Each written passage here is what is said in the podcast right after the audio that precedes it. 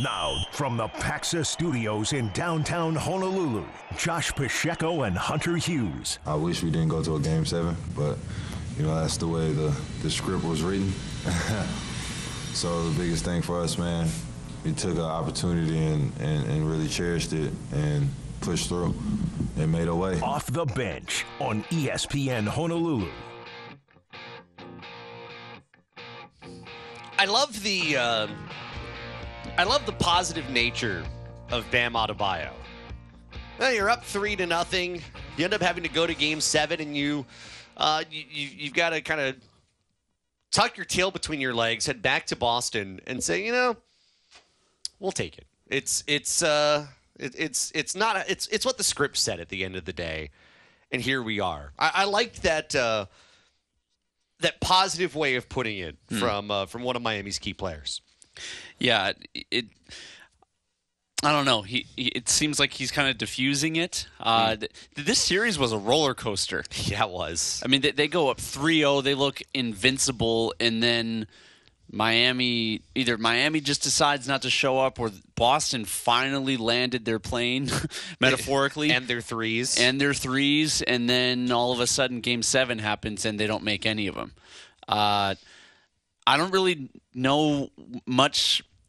I don't know how to make much of this whole series as a whole, Josh. But yeah, I think that that quote from Adebayo is him just kind of breezing past, and we're focused on the finals now. To to me, that's how I received that. you know, before we hit Game Seven, uh, I, I- I feel like we have to go back to Game Six on that Saturday night, and I remember the quote from Erik Spoelstra, and and I'll paraphrase it, but he basically was he had a little fire lit under him, I think, and he said, you know, we're ready playing Game Seven now. You know, let's let's play 48 more minutes. Let's get out on the court right now and let's play it.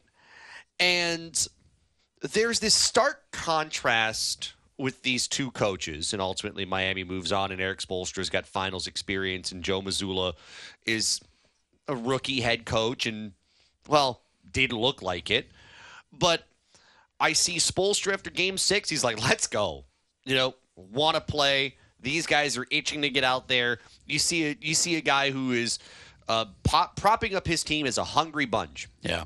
Then you got Joe Mazzulla before game seven. And part of his words, and maybe this isn't fair, but part of his words include smile, enjoy the moment. You know, kind of trying to take the pressure off the team, I guess, but also like trying to find a way to make them feel good.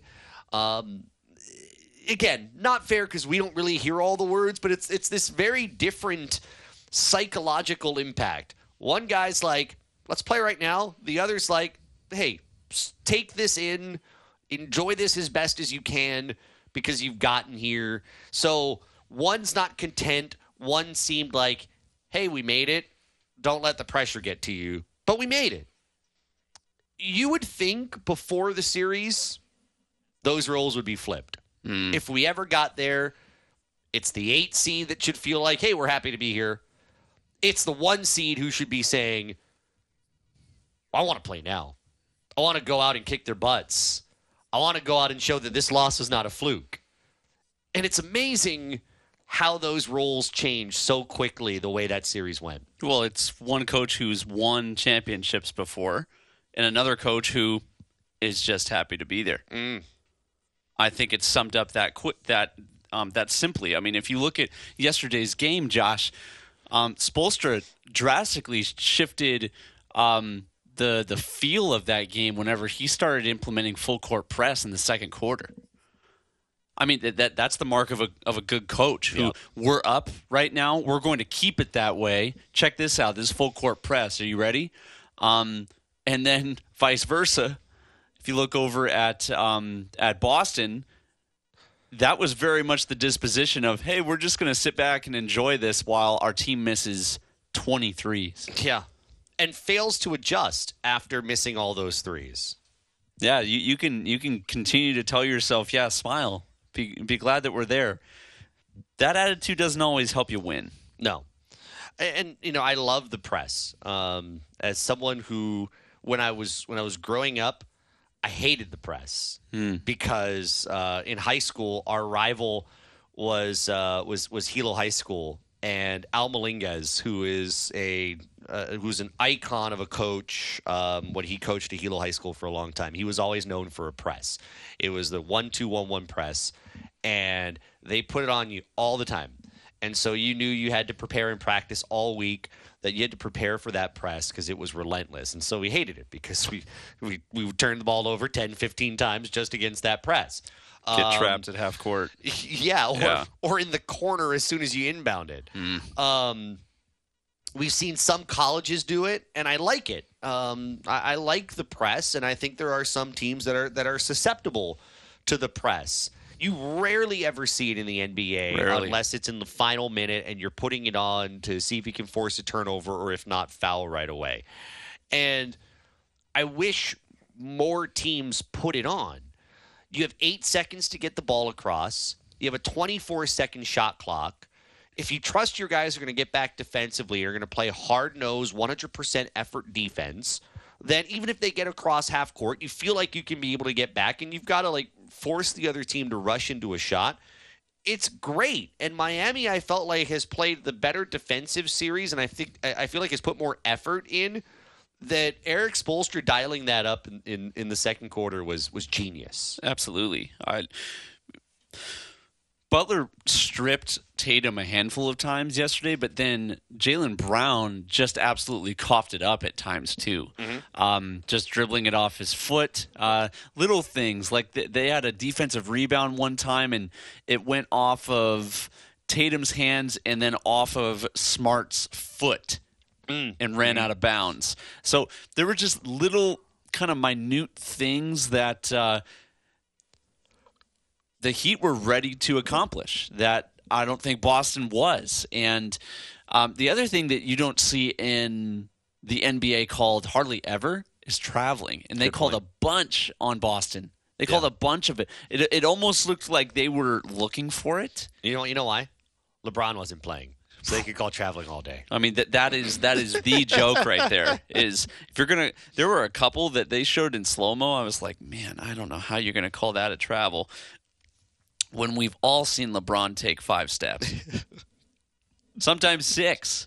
Yes. Sometimes he literally is walking the ball up half court. Yeah, or uh, Westbrook is the other one. Did you see the one though from last week? It was um it, it was the Laker game, and I don't remember who it was, but it was talking to the official with the ball in his hands. It was um oh gosh. That what- sounds like a D'Lo thing it was to do. it was Scott Foster. Oh, The- okay. The, the, the player's talking to Scott Foster. He's dribbling and then he stops dribbling and he's literally walking it up across half court. And Scott Foster's literally on his left hip and doesn't even call traveling. oh man, Then again, I mean Foster's the same dude that got worked right by Yes. LeBron's shoulder. So I, I guess you can give him a little bit of a pass for for maybe blurred vision or whatever. oh man, Anyway, he got popped. yeah. And anyway, I, I think your point is the minutia, the details that you have to have in a seventh game.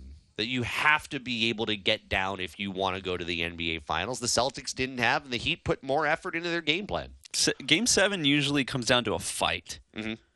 and man, the, the Celtics relied so much on the three point shot that weren't dropping that I, I was amazed that they were so committed to that one game plan. They didn't start setting pick and rolls, screening the ball, um, anything. It- they were so committed to that one thing. The amount of threes I've watched uh, Marcus Smart miss yesterday was was pitiful. Um, Horford as well too. Horford's supposed to be your big guy, Right. and okay, if you're hitting your threes, great. But man, it was brick after brick, and poor Boston. I'm not usually one to say poor Boston because their football team's won a hundred Super Bowls at this point. Yeah. However, they were cheering like there's no tomorrow when they were down by like 13. trying to like help them back into the game and they just they, they had nothing left. Nothing left. They they blew it all winning those 3 in a row. This is a uh, a- sports town that in the last couple of months has felt so much more misery than they have actual excitement. I mean, just look at, at their hockey team getting eliminated by an eight seed. ironically, Yeah. from Florida, uh, the Florida Panthers, Very ironic. and then uh, and and look at this one seed. That's in the Stanley Cup now, by the way. That's right. Taking on Super the, ironic. Taking on the Vegas Golden Knights. That uh, uh, that Stanley Cup series is going to start soon. I'm actually kind of as as a uh, kind of like in golf. I watch the majors. Yep. In hockey, I watch the Stanley Cup playoffs, Absolutely. and this is the Stanley Cup final, not the finals. For those that are are, are not versed in hockey, um, I am actually excited for this more so for Vegas than anything else because I want to see that that Vegas style atmosphere um, for the for the uh, for the final. But anyway, it would uh, to go back to that that mentality of being happy to be there. I think of the end of Game Six and how a tip in with 0.1 on the clock saves the day, and, and maybe a poor decision by the officials to put three seconds on the clock, and where maybe it should have been less. Whether that makes a difference, Boston probably should have been out. There probably should not have been a game seven if not for that tip in with 0.1 remaining. And it's almost like this again, like all right, we've we've made it. We got here by the skin of our teeth. We're we're barely here, but we're here. Now what? It's all it's almost like this lack of preparation for a game seven when you you got yourselves there. Give yourself credit for that. You got yourselves there. It's like now what? I'm going to tee you up for something that I know is going to poke you a little bit. There's been something going around the NBA the last couple of years that the games are fixed or that the games are scripted. That's the uh-huh. better word. This series, I hope and I pray, can put all of that to bed. this was the most unusual series. The, even watching that game yesterday with those thoughts in the back of my mind because we're on social media. We're citizens of society Yes, right now. You can't not hear that stuff. I'm watching this game going this is not predicted. This is a joke. Yeah. if it weren't for derek white that game would not have even been 20 points. Right. it would have been closer to 40 boston could not make a thing yesterday. I so I wanted to throw that to you um, because I know how much you love conspiracy theories. Um, Oh, yeah. And to, to me, I think this series, I'm going to use this series whenever people want to talk about scripted this, scripted that, because to me, it's officially over. I need I need my X Files music, uh, which I thought I, I, I yeah.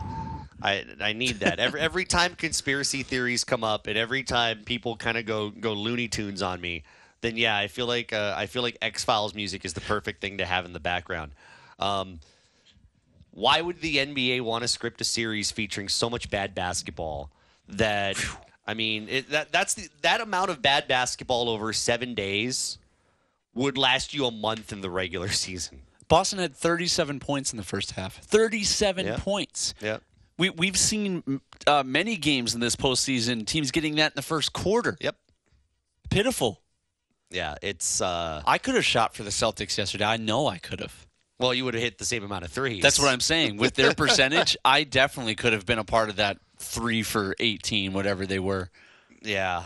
I mean, I could have as well. Uh, Yeah. but I- but I have to shoot off the dribble. I can't shoot flat-footed. I I've learned that during basketball season when uh, you know shooting in front of people like Kanoa Leahey and Artie Wilson, um, not wanting to airball shots in front of them, feeling the pressure. Uh, you know, an hour or so before game time, had to remember dribble, momentum, top of the key, fire the three. Can Kanoa Took play? one. Oh yeah, Kanoa can play. He can play?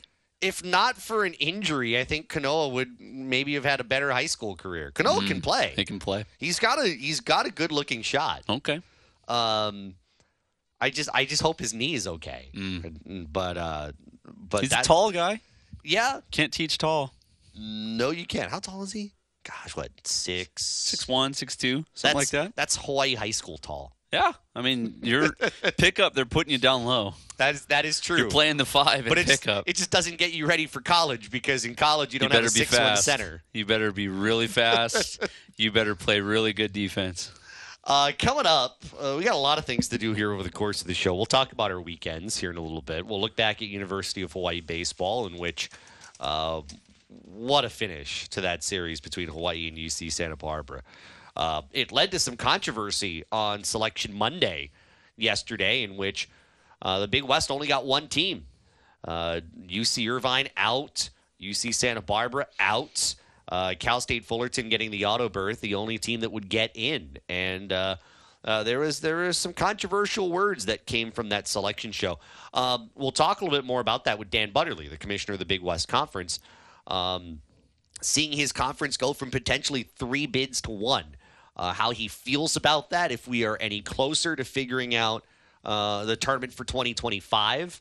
Uh, so I'm uh, I, I'm intrigued in what uh, in, in what Commissioner Butterly is going to say uh, coming up in a little while, and of course we'll, uh, we'll we'll revisit the now finals conversation, Nuggets and Heat, and uh, our our way too well. I guess it's not way too early. It's now two days away. Um, our our predictions for this series because the Nuggets will have had a whole nine days before this series, and the Heat will have had two days of rest. Jokic could have gone to Serbia and back. He could that have amount of time. He could have. Uh, he probably couldn't have gone on a cruise, uh, but he could have. He could have Maybe flown you don't around want the world. Yeah, that's a, that's a good point. Hunter Hughes, how was your weekend? Your uh, your long Memorial Day weekend? It was good, especially after uh, ran into you walking the beach at Kailua. That was awesome. That was uh, was it what Saturday? It was. Saturday, Sunday. Yeah, you were you were exercising. Yeah, oh yeah. That's that's my uh, that's my my time with uh, time with me, myself, and I. My thoughts and just enjoying the beach. And for for those listening, Josh and I enjoy long walks on the beach whenever we we're not on the radio. especially uh, get close to sunset. Days winding It's down. lovely. Yeah. So you, so what you run? Uh, what what's your what's your exercise at at uh, Kailua Beach? I usually will run the, the length um, Kane, to Kaneohe From side the park of. to the. That's to the right. Yeah. Um, hit the rock and then walk back. So so yeah, so I caught you on the walk back. Mm-hmm. Um, I am not in shape, uh, and and a lot of it is, um, you know, being gone. So so my wife takes takes our dog, and they they will do the length and back. Sometimes they run some of it, not all of it. Um, me being home here lately, I am not in shape to run all the way down and back. So I actually uh, I, I slow everybody down. I just walk the entire way. I will say earlier in the day is easier. oh, is it really? Okay, so like around uh, one or two in the afternoon, although it might be a little warmer, the um, the sand down by the water, um, it's it's low tide, Okay. so it's much flatter down there. I'm Mm, sure you ran into like points where it was kind of steep, Yes. Oh, definitely. and so late in the afternoon you run into that much more than earlier in the afternoon for low tide, Yeah. and it's a it's a much more enjoyable um, thing as you're kind of getting back into it. So because I slow everybody down, uh, it got pretty late. I don't think we got back to the car until maybe like eight ish or so. Wow. Okay. So yeah, it got dark. It's like five whole miles down and back. Yeah. So it was getting dark. You know, there's some there's some jellyfish that are, that Oh, are yeah. out there too. You so gotta stay stay awake. there was there was a point in time where not only did it get dark, but it started raining as well. And uh, it was getting a little cold. And I was like, jellyfish? I can't even see him. Whatever. Let's just go. let's just start walking faster. Let's just get back to the beach park and let's Josh just officially reached screw it level. Exactly. Yeah. That's exactly what it was. Uh, made it back. It was it was fine. Um, yeah, I, I am not in uh, I, I, I am not in shape to, to do that any faster. But I can I can guarantee you our weekends were better than this woman, uh, who in uh, on the Big Island followed her GPS right into the water. um, this was at Honokohau Small Boat Harbor, and this is according to Hawaii News Now. So she uh, this is a, a, a woman who's a, a tourist came here i guess got a rental car and wanted to get to honokohau small boat harbor don't know why um, maybe she had plans to swim She well, I she don't- found the harbor. she did she said gps took her to the area where the boat ramp was and she thought it was a big puddle yeah so uh, she took her ford edge into deep water um, And then the GPS promptly said, "Make a U-turn." Yeah. Um, but here's here's the best part to the story. So and, and, and the woman's fine. Um, know, I don't I don't want to make fun of her. She was seriously hurt. Uh, no one was hurt. Um, but she's submerged, or the the car is beginning to get submerged in this big puddle called the boat ramp. And this witness says she did take some time when it comes to trying to get out of the car.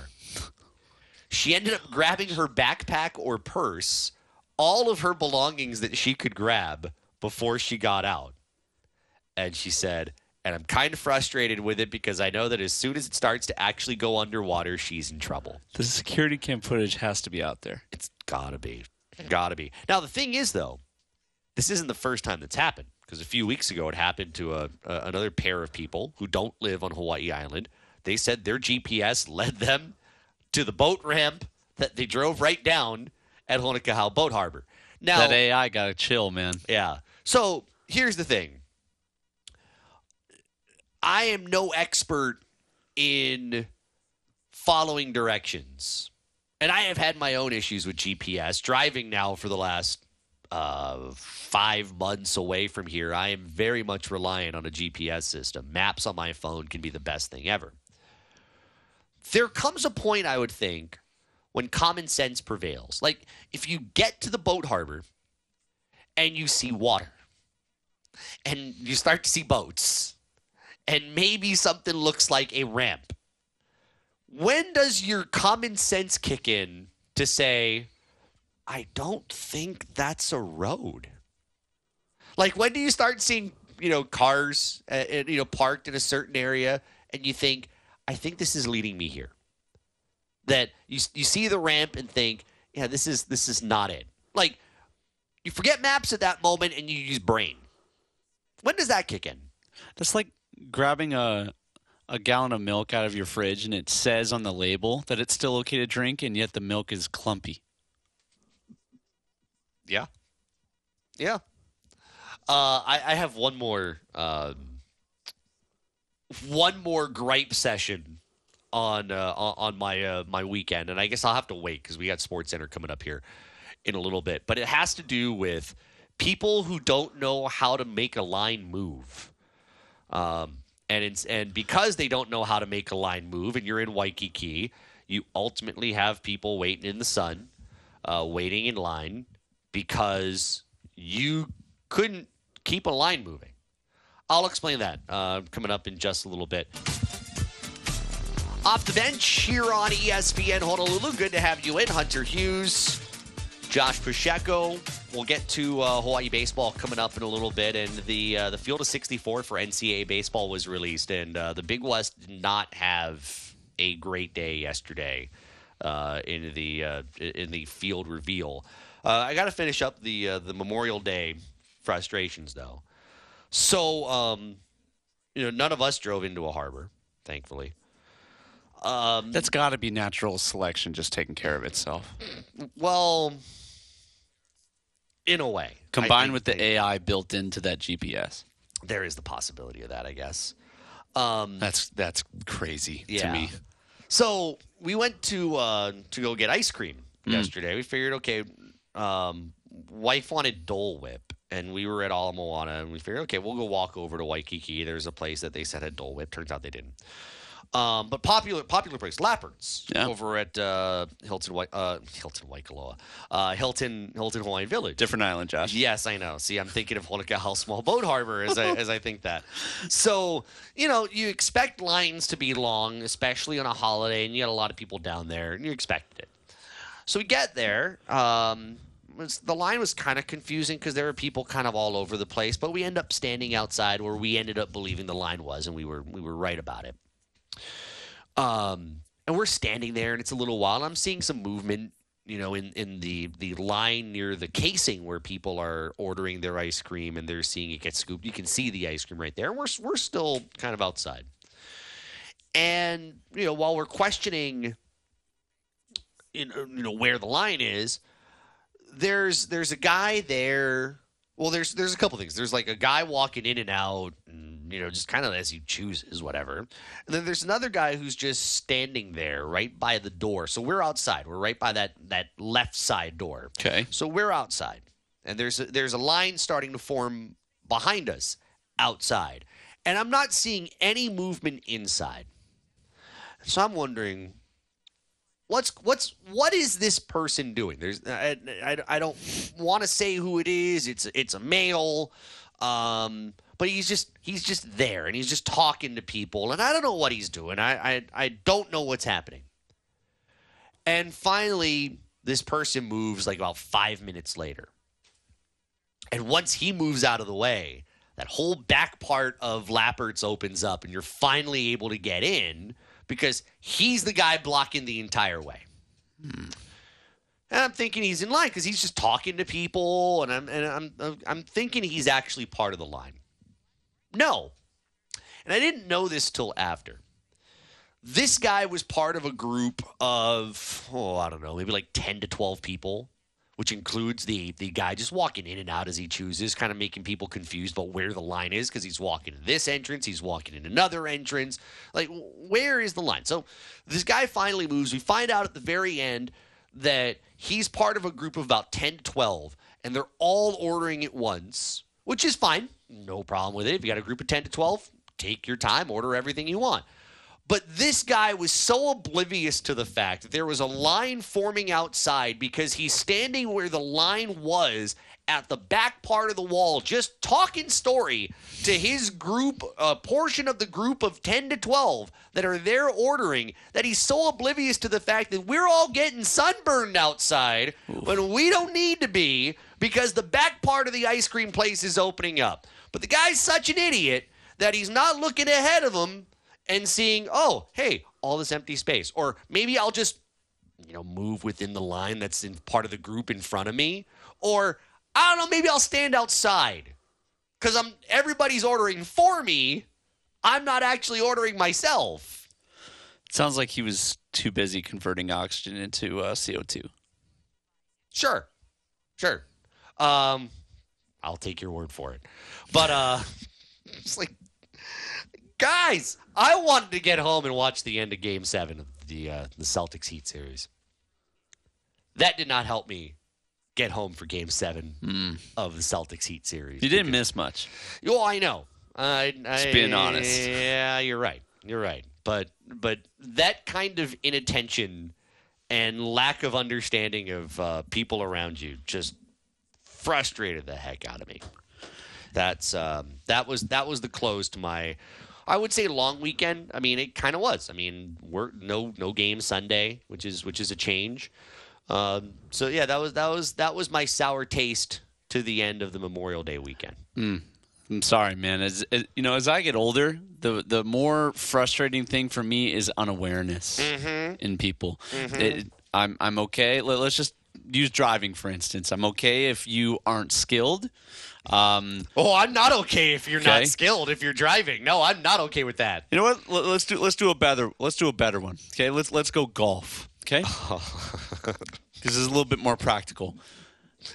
I'm okay if you're not good. I am not okay if you're not good and you're slow.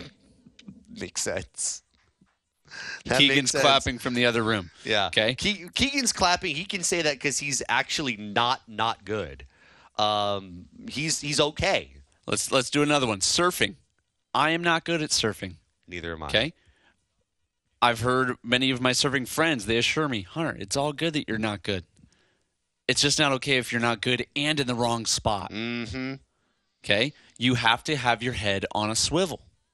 I believe that needs to be a trait learned by everyone on this earth. Yes. To be aware how your positioning, regardless of situation, is affecting those around you. Yeah. I Yep. think it, it plays probably uh, more importance over here because land is scarce, um, space is scarce. Definitely. We're usually in compact places more often than other places. Um, and with that, it's not all about you. Right. You have to think about other people. Um, and I, I think for the most part, for the most part, those who call this place home understand that. Oh, for sure. I will take your driving one Yeah. um, a, a step in a different direction. Okay. Like when you're in a left-hand turn lane Uh huh. and you know that left-hand turn lane is only going to at last for a little while. uh, because you know based on who's on that sensor underneath the road, right? Sure. And by the way, for some people who don't know, there is a sensor underneath the road. Up there by that white line. So if you th- if you're That's why scooters, if they're in the front, the line, the light will not be tripped. Right. Because they're not heavy enough to trip the sensor. Right. It also depends if, how how many how long the sensor is in, in that. But it, I've I've seen times in which, and if you're one of these people, listen. If you're thinking, oh, um, you missed the stop line, and your car is past the stop line, and you're sitting there wondering, why haven't I gotten the arrow? It's because you're not on the sensor. So you're going to sit there forever without the line or without the light unless someone ends up being behind you and trips the sensor and then you'll get the arrow and then you'll get to go at some point but if you're not on the if you're not behind the line you're not on the sensor you're not getting the the uh, the turn anyway that that wasn't where I was going so you're in the left hand turn lane you're car 5 Okay. you're definitely not on the sensor. And let's say I'm car six, and I start seeing people moving in that left hand turn lane. It's already questionable if you're car six that you're going to make That it. is correct. Yeah. And the person in front of me is not. Hmm. And the reason why this person is not moving is because they're looking at their cell phone Yeah. and they realize five seconds later, after all the cars have started moving, oh, shoot, I better go start moving. Hmm. And by the time they start moving, Yellow. it's yellow, and they zoom through the yellow to the red, and you're stuck. It's already questionable. You don't get to go because the person in front of you decided to not pay attention and be on their cell phone. And you're probably going to end up late for work because you're going to have to sit there another couple minutes for the next cycle of, of lights because person five decided not to pay attention. That's that's my driving. Um, I've got another one. all right, let's hear it. People who fully stop at stop signs when there's nobody else around are what's wrong with society. Wait, explain this one. Okay. Um, University and Dole. Okay? Okay. Or further down, closer to St. Louis Heights. Okay? Okay. There's kind of that veering right to go down the hill. Uh huh. There's hardly anybody around. Right. When people fully stop at that stop sign, what, why, why do you need to fully stop? Just roll down the hill. Okay, you and I are going to disagree with this one. I, I'm. I'd be happy to. You- Okay. You look. You glance over your shoulder as you're entering into the turn. Yeah. There's no one coming down the hill. There's no pedestrians around. Yeah. What's the point? Okay. Keep rolling. So I can see like if you were on the brake and you come to a stop for like a second. That, that, that I'm not saying that I'm blowing through the stop sign. No, I okay, like got it. I'm talking creeping. Okay. But the people that will go out of their way to, to me they're they are slowing the the traffic and they're slowing everybody else behind them down Uh-huh. by fully engaging a stop and standing and staying stopped for like 2 to 3 seconds. Right. I mean the type of stop that would make a, a DMV driving test uh, person just gush or Yeah. or a cop start applauding. Okay, we don't need that kind of stop, is what I'm saying. Okay, It- okay. it's just so out. I- It is so out of pocket for me, Josh. Okay. roll through it. Okay. It's, you're not helping anyone. Okay. Uh, I hope there is no student driver listening while the radio's on with uh, with dad or mom sitting in the passenger seat. Hey, you can do it. Just don't get caught. Here's I, I got one more. This is via text Okay. at uh, at 808-296-1420. And this one actually hits kind of close to home. Uh, how about the idiots that don't know the difference between merge and yield? There we go. Now, I got a great example in this one. Um, Hawaii Kai. Okay. If you go past, um, you're going up Keahole, Okay. and you've got the uh, the the Safeway shopping center Yep. on the right. Uh-huh. You go up to the light, and let's say you're turning left on that light. So you're turning left onto Hawaii Kai Drive, and on the other side of the road, they have that right turn that is kind of it, it's it's uh, kind of off the road, right on the Uh-huh. right hand turn, and they have a yield. It's kind of a rolled That's turn right. as well. It's not quite a right angle. That's right. Yeah. So so they yield. Yep, totally. Most people don't yield. Mm-hmm. And so you know, there's a um, Just go. they just go and there are people because there's a there's a, a housing complex on the right that's like almost immediately next to Uh-huh. it there's like there's this area where people go and volunteer kind of like a um, a nature area right next to it Uh-huh. um, you know there's there's other places on the right hand side where so where people who are turning left on that road they have to get to the right lane immediately they should have the ability to go right but you got people zooming through that right hand corner without yielding uh, just without stopping nothing just flying right through it um, Yet another reason to keep your head on a swivel. I have You almost have to think for them to do something incorrectly. i have seen so many close calls there Oh yeah. Um be and and then and then some of those people I when you bet. when you try to get into that lane if you have to get into that lane those people get mad at you because you're impeding them like no that's not what the rule of law is on a yield if you're supposed to yield the other one i think of and actually many people are good at this some people are not the um, when you're when you're coming off the exit right in front of a university Okay. going westbound on the H1, and you got people. Keegan's like, yes, yes, this is the one. Problem is, there's there's no like true marking on right. that exit, but A lot of gray. uh, there there is some gray area, but it is very clear if you're not if you're coming off of an exit, at least it's it's common sense that you don't just fly by and think you have the right of way going into the right lane. No, you have to merge in where allowable because you've got a lot of traffic in that right lane as it is. And some people just have no clue about that. It's like they don't know, you know the the basic rules of driving off of an exit onto a freeway. Yep. Now find the gas pedal, okay? Because I know exactly what you're talking about right there. Yeah. It's better like after a UH game, something like that. People are exiting from UH onto H1 headed west. Okay. Mm-hmm. I'm totally fine. You merge. You want to jump in front of my car? All good. Find the gas pedal. You're on the highway. Yes. Yes. Yes. Find the gas pedal. Yes. I your car. Majority of people out here are driving cars that can go zero to sixty in probably like five seconds. Right. Okay. Which means you can definitely hit forty five in three. yeah. Okay. Find the gas pedal. I agree. That one. That one. I really feel strongly about. Yes. Absolutely. Today's music ain't got the same soul. All right, got a few texts on uh, our conversation on traffic. Some of it is directed toward you, my friend. Bring it on. First off, uh, texter from the 223 says 0 to 60 in 5 seconds is not possible with manual transmission, which is a good point. Um, although I haven't seen a vehicle in manual Okay. transmission in quite some time. My my point with that was find the gas pedal. If you're entering the highway, you're no longer on a service ramp. Mm-hmm. Be aggressive. Okay. You're on the highway. right. Just don't don't just get on there and go 20 and wait. That's right. And if you can't go super fast, stick that hand out the window and hold the shaka.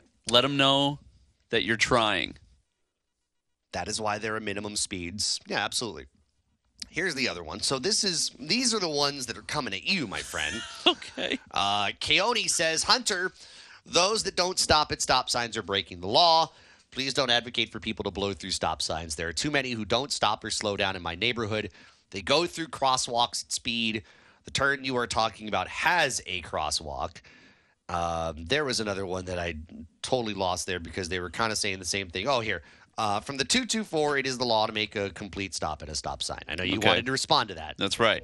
Now I I'm not condoning people to blow through stop signs. That, Yeah. that was not my point. My point was those that stop beyond what is necessary, as if a driving instructor is in their passenger seat. Uh huh. To me, that's not okay. Okay. Stop, briefly stop, go. Right. So you're saying don't stop for like five seconds. That's right. If there's nobody there. That's you- exactly right. Once you notice that nobody's there, and you notice that pretty quickly, then then go. Don't Now- don't don't. I go right up to the stop sign. I'm riding the brake the entire time. I'm just barely, if anything, if there is any movement, I'm talking like inches. Okay. It's like barely moving. Then you go. Once you realize there's no car to your left, there's no car to your right, there's nobody in the pedestrian area, Mm-hmm. I can then stop the vehicle in a millisecond. And I, I understand not everybody has has that, that that ability. But to me, stopping beyond the time that's necessary is it, it, it, to me I'm like, what is the point here? Gotcha. Okay. So so the people who think that you're you're advocating for not stopping at a stop sign, it's that's that's not what That's not the case. Okay. Uh, I knew we would probably trigger some things when it came to uh, roadways. That's just that's normally how it is. I mean, in an, in an island where I'm sure we'll get our first traffic update in about uh, six minutes. I got one more. Okay, all right. Let, let me It's hear. a big difference. Okay, big difference coming from the mainland my whole life to Hawaii Uh-huh. with certain things. Uh, don't even want to call H1 the highway because it's totally different. You can only go at 45 miles an hour. It's not like anywhere else on the mainland. depending where on Depending on some where you're at, that's up to right. 55. Now, there are some, I believe, rigid rules with driving on the freeway that need to be honored. Like, farthest left is the speed, Yeah. is the speed lane. Yeah. Middle is for merging, Yeah. right is for exits. Right. It is so Hawaii for you to get in the right lane and just ride in the right lane. Mm-hmm.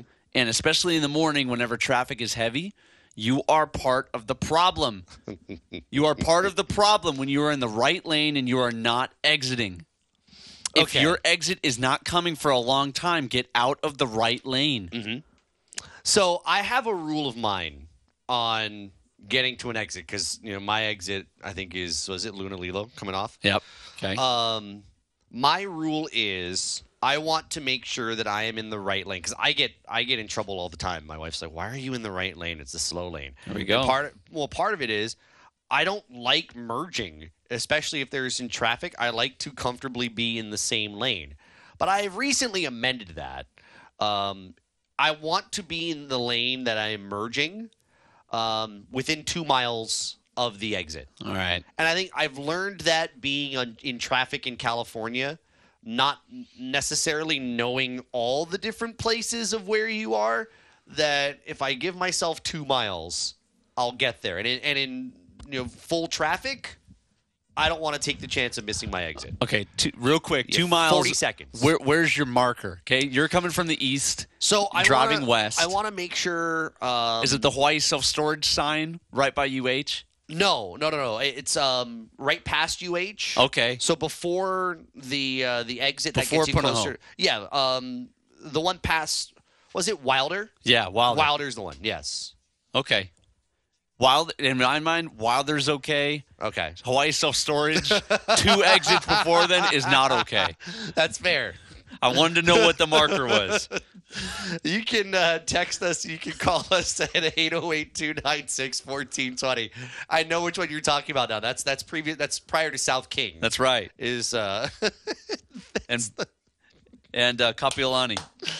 Good point. Uh, but you know, sometimes lots of traffic makes it difficult. So you just try to find a way where you uh, merge where you can. Now, from the Paxa Studios in downtown Honolulu, Josh Pacheco and Hunter Hughes. 0-1. Breaking ball driven out to right center field. On the run is Mortensen.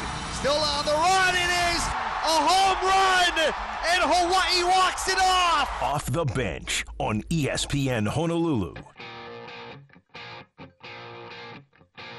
So where were you this weekend? I feel like that's the same question we just asked ourselves about 45 minutes ago. Uh, Before our rant on park, or no, on on parking, holding up parking. line. Yeah, well, Uh, driving, driving in holding Hawaii. up lines at the uh, at the ice cream shop, and uh, who knows what various other rants we threw out there. you were calling a walk off. I was calling a walk off. Uh, that was that was kind of fun. Uh, Hawaii baseball, not only with the walk off on uh, on Saturday, but the sweep of UC Santa Barbara, which ultimately prevented UC Santa Barbara from getting into the NCAA tournament. You can look at that two ways, by the way. You can look at it as like a, a feather in your cap saying, hey, we um, we just kept somebody from going into the field of 64. Uh, you could look at it from the other side, which is um, the Big West is back to being a one bid league, and it's kind of our fault. Um, you can you can look at it any which way. I think in that moment you're thinking, "Wow, um, Hawaii just swept a legitimately good team that did not look like a very good team when Yeah, we- they were here." We put 17 runs on them on Thursday, Thursday. night, right? Yeah. Um, Hawaii trailed in every one of those games. Hawaii gave up runs in first innings in every one of those games and still lost or, or still won every one of those games. Hawaii had a 9 2 lead that they blew in the eighth inning, and it gave you these flashbacks to um, UC Riverside and see and, and well, especially there because Hawaii had leads in, in some of those games that they ultimately lost. Cal State Fullerton, and still came back. That meow home run in the uh, in the bottom of the ninth inning was a was a walk off that allowed them to avenge losing a nine two lead. Um, that was special. It was special for it to happen on senior night. It was special to happen in front of a sold out crowd, which is the second time this year, I believe, that, that Hawaii had a sellout for baseball. Um, and it was it was special because I think it sent a message going toward next year. I mean, Hawaii was close this year. Um, you know, and, and and ultimately placing, I think, was a tie for fifth in the Big West. Doesn't sound like it's very close. Um, three games out of first, being in a tie for fifth is not bad. But bigger picture, 29 wins, one more than last year. Um, a, a winning season in conference play for the second consecutive year. Um, there were there were a lot bigger things that I think really kind of kind of made a difference, and I think it was to to see that all cul- culminate on Saturday night to wrap up the season was pretty cool. Do you think we and do you see any environment where we could have put 17 runs on the board against Fullerton? Um, you mean in uh, in Fullerton earlier this year? Sure. Or if you know Fullerton coming here, you know, let let's change the teams. Okay. If, if it was Fullerton here instead of uh, Santa Barbara, do you imagine there being an environment where th- we could have put 17 runs on Fullerton? Because I, I don't think that that could have happened. Which my point is, I don't see Santa Barbara on the same level as Fullerton. Interesting. Um, well, it's a good question. You know, these these two teams are so different. Um, you know, Fullerton when Hawaii played them in March, um, they weren't the buzzsaw of the team that they became later in that month into April and the beginning of the May uh, of the May beginning of May before they went on that eight game losing streak. They also had some injuries they were dealing with. They lost their number two starter um, a week or two ago, and so they've kind of had to staff the the rest of the way. I mean, Fullerton going into the NCAA tournament is not at its best. They're not peaking. No, Or I'd say Um, Hawaii is kind of. They're definitely on the upward swing yeah, absolutely. at the end of the year. This is kind of like last year, although in a in, in a much shorter stint. Um, you know, Hawaii kind of surged to the finish line. Hawaii in the last month of last year surged to the finish line to a third place finish. I also, and this this is a very humble show. Um, when when we get stuff wrong, we just ignore it, and when we get stuff right, we just eh, just kind of low key play. We're a very humble show. That's right. We're very humble hosts. But ever since we brought up Taylor Swift music during uh, opponents' batting practice and trying to create a home field advantage for, um, you know, even in you know, before the game, Hawaii is six and zero. Baby, we got bad blood. That was one of the songs. Um, there were some slower ones in there, and it worked. I love So, it. That's I- awesome. You know, there are sometimes the show's this show hasn't been around very long either. When, when did we start? Like first week of February? March, last week of February, something, like that. Yeah. I, that's one of our claim to fame so far. When off the bench makes a difference. Did we come up with that idea in the less? We came up with that idea the day before the UC Davis series uh, when we were at Beer Lab. That's right. It was Beer Lab. and it was right before the Rich Hill show, or or extra innings with Rich Hill. And then uh, the next day, they put it into action. That's right. And it was put into action because the dad of the person who was running the music on that day said to, to Carter, uh, hey, um, make sure you've got Taylor Swift in the playlist. Yes. Didn't want us to know, by the way, it was him. And then it was just Taylor Swift for about a good 20 to 25 minutes at the ballpark before people way- were kind of coming in. Is there a way to incorporate that for football? It's not like they have BP when we aren't taking BP. Well, and and correct me if I'm wrong, but when they're on on the field and they're stretching and they're doing their warm ups, they're on one side and Hawaii's on the other. It's That's not right, like they and have the full field. And we're all in the, the same stadium, the same stadium environment, listening to the same speakers. Right. The only thing I can think of is going back to Aloha Stadium when I guess June Jones wanted some of the you know the the the Hawaiian tunes and you know some of the Rolo would do that too. right. Yeah. Um, maybe that was maybe that was the reason for that. I'm not sure. Yeah, that was definitely his intention, but it put us to sleep as well. Because we're all warming up at the same time. Yeah. So it, it's not like in baseball, each team takes turns. with batting With practice batting practice. taking the infield, right? However, you could you could uh, Jimmy rig their locker room to play T Swift. That you could do. Like, uh, is, well, do they have speakers in their locker room? Now, keep We in could mind hide this is them. this is the baseball locker room they're using, We could hide them. or when they come out one final time, when they come out onto the field before the game starts, they come out to. So, you know, because a lot of times you get out of the of the tunnel, or you get out of wherever you're walking from, or you get out from the baseball stadium right now, and you're amped, right? You get out there and you're you're puffing your chest and you're Yeah. flexing and you're running out there and you are amped. How do you do that when you're playing?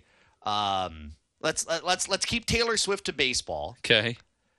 When you're coming out to John Mayer, Ooh. you're coming out to a, Gravity. or or uh, your body is a wonderland by John Mayer, and you're coming out and you are running and you are pumping your fist and you are flexing to your body is a wonderland by John Swimming Mayer. Swimming in a deep sea of blankets. They, uh, Yeah, there it's not go. happening. Right. See, that's that is when you can create a home field advantage. I think that's for for that good 30 seconds is when you have that. That that would require top-notch precision from the game day production Operations, crew, yeah. operation crew that uh, I I haven't observed them being on on that side of things for Well- football. Well, it's for tough. football. They're, There's a lot going on for for a game day. Oh, no doubt. Yeah, And it's tough too because they can't see the whole field. They're No. they're tucked away in like a trailer um, by where the scoreboard is.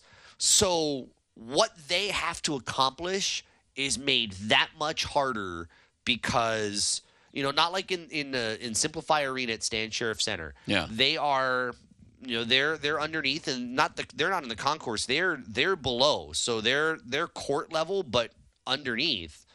Um, but they have cameras. They can see everything that's going on because they've got you know they've got visuals in front of them. They have like a a really nice like television type control room in there um, so that's very helpful but you know in, in in you know for football you're literally in the corner in a like a makeshift like trailer um, which is which is kind of tough. But anyway, we should send the baton twirler that can't catch the baton. oh man, Put her over on the Oh, opposing man. bench. Anyway, um, going going back to baseball, um, what what is your takeaway from uh, from this 2023 year?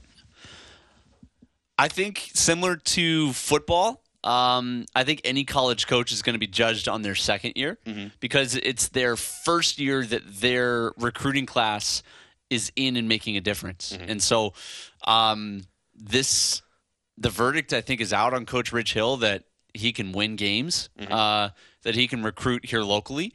Um, and that he wants to be here and seems uh, you've spent a lot more time with with coach rich than i have but uh, it seems like he's a good fit for this place. Uh, he gets it. Um, for any um, cultural things that maybe he wasn't quite aware of, had, any interaction I've had with him, he seems to have the want to learn. Um, and uh, the, the the team is is exciting. Um, you know, I, I think pitching will continue to improve. You know, I, that that's been a very big strong suit for us. You know, that that was I think Trapasso's strength was recruiting pitching. Well, he was a pitching coach. That's right. Yeah. Um, and so I think some of that will, I think, iron itself out. But uh, yeah, I think anytime that we're in the top half of the Big West is a baseball conference. I, I, I don't care how you slice it. Um, that is the strength of that conference, and I I can't help but wonder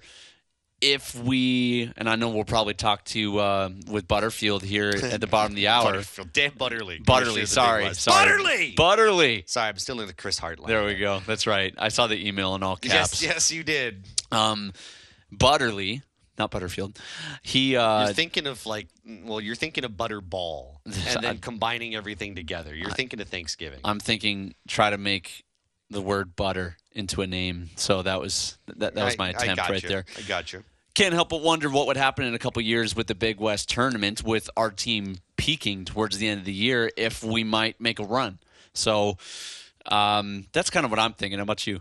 Um, I, I, I can't. I, I, you know, I know some people don't like hearing it, but I think you cannot talk about this year and talk about where this team did fall short because uh, you know on on one end yeah 29 wins exceeding what they did last year you always want to build right you you have one more win overall i think you had one less in conference but you're still you know plus 500 and i think the other things that you take away um, you beat the eventual conference champion twice uh, so you win that series. You've beaten everybody in conference at least once. You've never lost or you've never been swept in a series.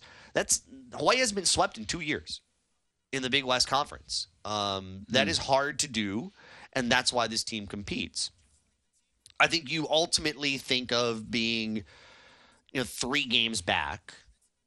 You can't help but to think of games in which maybe Hawaii really needed to win that they didn't. And baseball is what it is, and there will be games that you drop that um, you shouldn't on paper, but there's more pressure in college because the amount of games versus in Major League Baseball, about 50 ish, you know, 49 in Hawaii's case versus 162 in Major League Baseball. So you think of those two games at UC Riverside, now you're within uh, one game of of UC San Diego. You think of that game in which Hawaii uh, lost on a walk off um, at Cal State Fullerton on that Sunday. Now you're square, and now you have a tiebreaker with UC San Diego, which would get you into the NCAAs.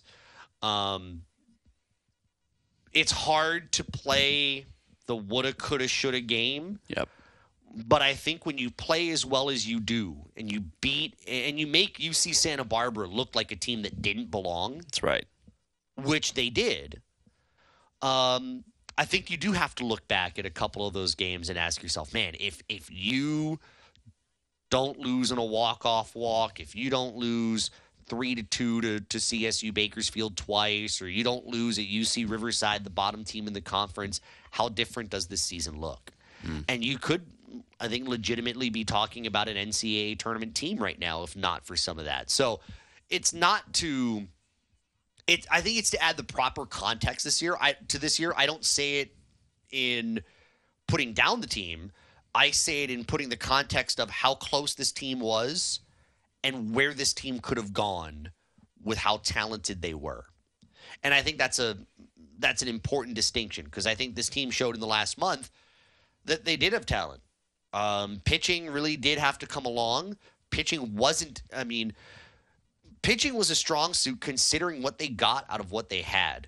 Considering there were also some disappointments in that regard too. Um, but what they got and how they competed with what they were able to get out, I think showed that this team was capable of something even more special than what they did. And that to me is, uh, it, it shows a successful season.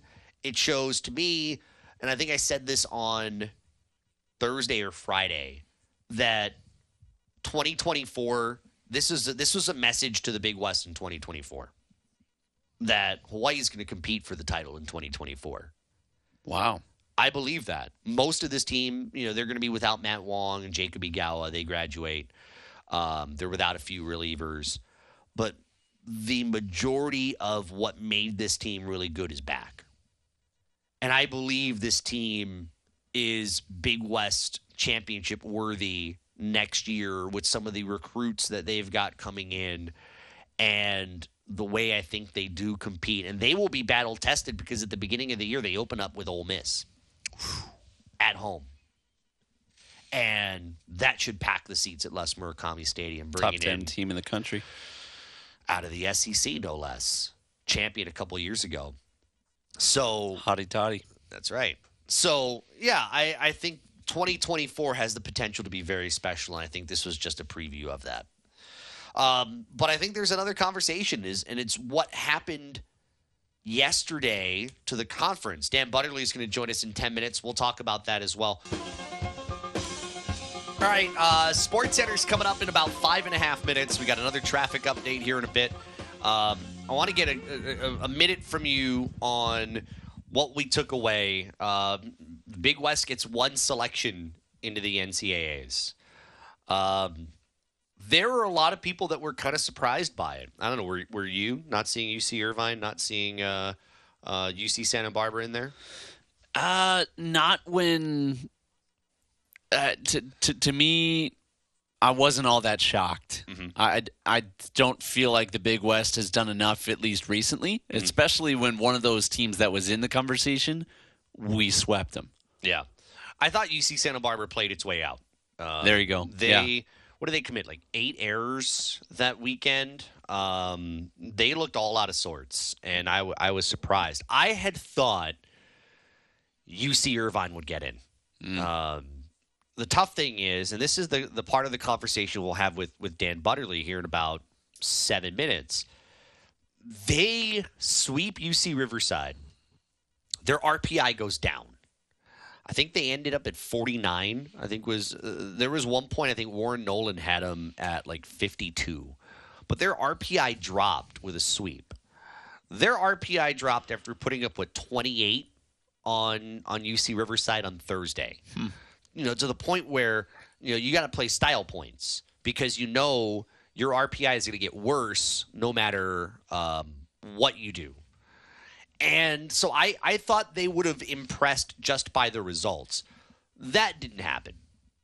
Um, and and so you know, I, it, it reminds me a little bit of whether the West Coast gets enough respect, and I think that's something we'll talk about with with Butterly here in a bit. All right, we're expected to get Dan Butterly, the uh, commissioner of the Big West Conference, here shortly. Uh, it is off the bench here on ESPN Honolulu at 92.7 FM and 1420 AM. Let's uh, let's roll through some texts here. Um, this one was for you, I believe, if I can find where it was, because uh, yeah, this thing is a little weird. Here we go. Texture from the 783. Yo, Hunter, the strength of the Big West is volleyball more so than baseball, which is a postseason one bid conference. I mean, I hear that. Thing is with volleyball, um, you know, volleyball's got some great teams. Volleyball has a conference tournament. There are, are also there are also not a lot of teams that play men's college volleyball. That's right. So that does, and it's not to to slight the Big West in by any means, but um, you know, it's it's easier to dominate in that conference. And I will also say that um,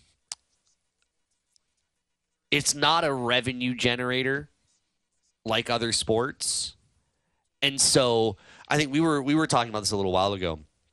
We were talking about you know baseball, and and to me, your revenue generator should always be what kind of drives you forward, right? And basketball has to be that sport. In my mind, I think it takes precedence. Well, yeah, I mean, you have to put your emphasis in basketball. Um, because you do want to at some point be a mid-major that gets more than one berth, which is not kind of where it's at right now. And Uh, most of the Big West schools, besides us, don't have football. That's right. Um, we'll talk more about this in a second. I want to bring in Commissioner Dan Butterly of the Big West Conference, who joins us now, courtesy of the Aloha Kia hotline. At Aloha Kia, you know a guy uh, supporting our military during Military Month. Commish, it's good to talk to you. Um, you know, yesterday was obviously a day in which two Big West teams were debated heavily uh, on national television on E ESPN2's uh, NCAA selection show. Uh, both UC Irvine and UC Santa Barbara. Uh, ultimately, it's Cal State Fullerton only who gets in as the automatic berth. What was your reaction uh, when when seeing that field release yesterday and, and only seeing one Big West team? Well, obviously, a great disappointment. I mean, I, I fully believe UC Irvine and UC Santa Barbara warranted uh, entry into the NCAA baseball championships, and to you know see Cal State Fullerton get in as the AQ, and you sit through the rest of the selection show, uh, excited to see additional Big West teams enter in, and not see that obviously is a very strong disappointment. you know, you probably saw like like I did the committee chair who had basically said UC Irvine did everything right, um, but at the you know then and then say well, uh, basically say you know scheduling and that you know post I guess RPI there was one top fifty team, and then go on to say, well they did everything right when it came to scheduling and and and the in scheduling Pac-12 teams and only having one loss against the Pac-12 in non-conference play. That's probably the frustrating part, right? Is when you hear, yeah, they did everything right, but still it wasn't good enough to get them in. Um, that kind of makes it hard from your perspective as a conference commissioner to be able to say, what else do we need to do? No, that's exactly it. I mean, they, they scheduled up. I mean, you look at their schedule. They uh, Tulane obviously didn't have a great season, but their Tulane made the NCAA baseball championship. They swept Tulane. Um, you look at they swept USC. They swept UCLA. Swept Arizona State. I mean, you know, the Pac-12 was supposedly uh, the strongest conference in the West in baseball, based upon the number of teams that got in to the NCAA baseball championship. And they, so I, I was very, very appreciative of our, our great partners at ESPN and the baseball uh, talent that they had on the show asking those specific questions relative to UC Irvine UC Santa Barbara because it allowed the nation to see uh, the reasonings and hear the reasonings that uh, we were given as well as to not their non-entry. But UC Irvine did exactly what they needed to do to get into the NCAA baseball championship. No excuse for why they were left out. I mean, if I, if I had to compare them head to head um, with Arizona, I mean that's what uh, supposedly the chair of the committee was saying that they uh, lost a game to Arizona. They played a one-off game with Arizona, and that's supposedly what the committee took to take Arizona over UC Irvine. It, it again just doesn't make any sense to me, and obviously significant frustration uh, on my end as a commissioner, and obviously for our baseball coaches as well. you know the the RPI conversation comes into play, and we we we had this a little while ago. Um, you know the format the way it is right now. UC Irvine had UC Riverside at the end of the year. Um, UC Irvine saw its RPI, you know, actually go down a little bit to uh, to to 49 after playing that series. And I had thought, you know, as as much as the RPI was what it was, I, thought UC Irvine, based on style points, you know, with with the runs that they scored in those three games, I thought would have been able to to overcome that. So that next part of the conversation. Um, you know, does does this show that the RPI, especially for teams, you know, in the West Coast, for for for mid major schools in some conferences, that, that the RPI is not the right system to determine who should get in and who should not? No, the RPI is supposed to be used as a as a metric to to take a look at teams. It's not supposed to be used as the only metric to select teams in the NCAA baseball championship. There's there's definitely something called the eye test, and you often hear that during the NCAA basketball selections. Uh, the committee members do an excellent job of looking at all teams that are under consideration, watching games from those teams, and doing what they do as the eye test. And I don't think the NCAA baseball committee did a good eye test on Big West programs. I don't think there's any team in the country that would want to play a Big West team in the NCAA baseball championship. And I think that's where the NCAA baseball committee was way too reliant upon the RPI to judge which team should get in the NCAA baseball championship. Commissioner Dan Butterly of the Big West Conference joining us here on Off the Bench on ESPN Honolulu. I, you know, it's it's funny that you mentioned the ESPN talent on the selection show yesterday because I recall, I think it was the UCSB Long Beach State game that was on ESPNU, one of the games that gets uh, on national television in the Big West Conference, and I think it was Mike Ferrin, uh, and I don't remember who was working with him, but they made a point that I thought was kind of appropriate and, and goes along with what you're talking about. Um, they made a point that the West region and West Coast college baseball in general doesn't get the same eyeballs that you might see the SEC get, and the SEC got eight host sites for the for the NCAAs. That maybe the ACC gets. That maybe you know South to East gets. Would you say that's fair? And if so, how do you fix that? I think that's very fair, and I, I think the challenge we have, particularly in Western baseball, is the number of teams that play baseball uh, in the West. If you look at just the western side of the country, from Denver west, there's very generally there's about 65 to 70 Division One programs that play basketball in the West, but not that many teams play baseball in, in the West. And I think you know when when uh, the chair of the selection committee is talking about maybe there should be rewards for mileage or travel or those type of things to be considered into the into the system. Well, well, the challenge is you've only got so many teams that are playing baseball out west. So, absolutely, when you look at that, the east and particularly the southeast and the, from Texas all the way up to you know the Virginia area, there's a significant number of teams that you could play just driving 30, 40 miles down the road for many programs. Out here, you got to drive hundreds of miles to be able to play a number of teams in the West. So uh, the West is definitely disadvantaged, and, and we often get referred to as as the forgotten time zone uh, in many ways when you come to the the Mountain Time Zone, the Pacific Time Zone, and obviously the Hawaiian Time Zone. I, I don't think there's too many committee members uh, that are staying up watching games when it's seven o'clock Hawaiian time and it's ten o'clock you know Pacific time, let alone one o'clock in the morning Eastern time. Uh, the games are available, particularly Big West baseball games are available on the ESPN Plus platform. You don't have to watch them live; you can watch them delayed or watch them the next morning or two days later. Uh, so there, again, there's no reason that the committee you know, doesn't do a better evaluation of Western programs because all these games are available for them to watch. Let me follow up on that. I'm going to have Hunter ask a question here. My, my follow up on that, because you and I have talked about scheduling in basketball and, and what your kind of strategy is to try to elevate the level of, of the Big West in basketball, how you schedule to try to ultimately get the Big West to being more than a one bid league.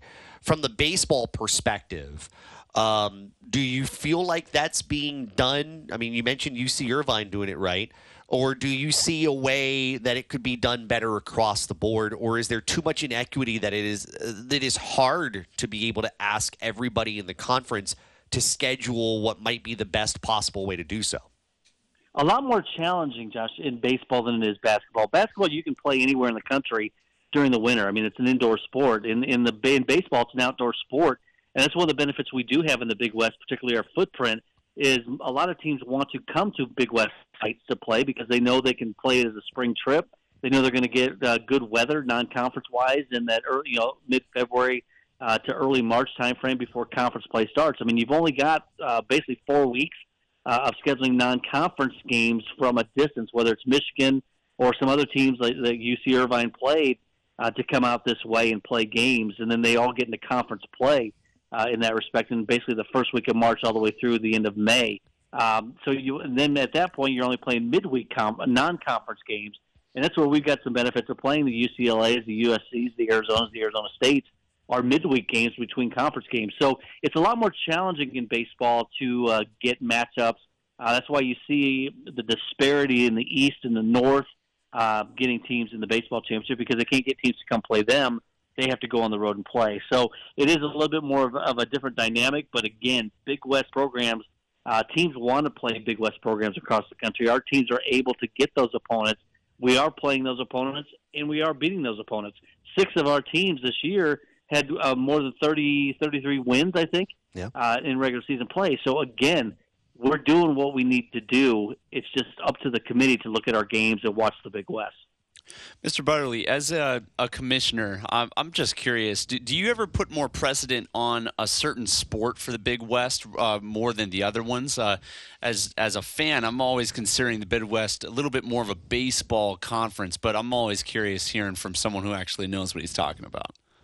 Well, you know, it's one of the things we talked to our membership about. We had our uh, initial spring meetings last week with the ADs and senior women administrators and faculty reps, and we talk about that often. Is uh, are we putting the right emphasis and the right promotion behind the right sports uh, in the Big West? I mean, we don't have as much success yet in basketball that we do in men's volleyball or women's volleyball or baseball, softball.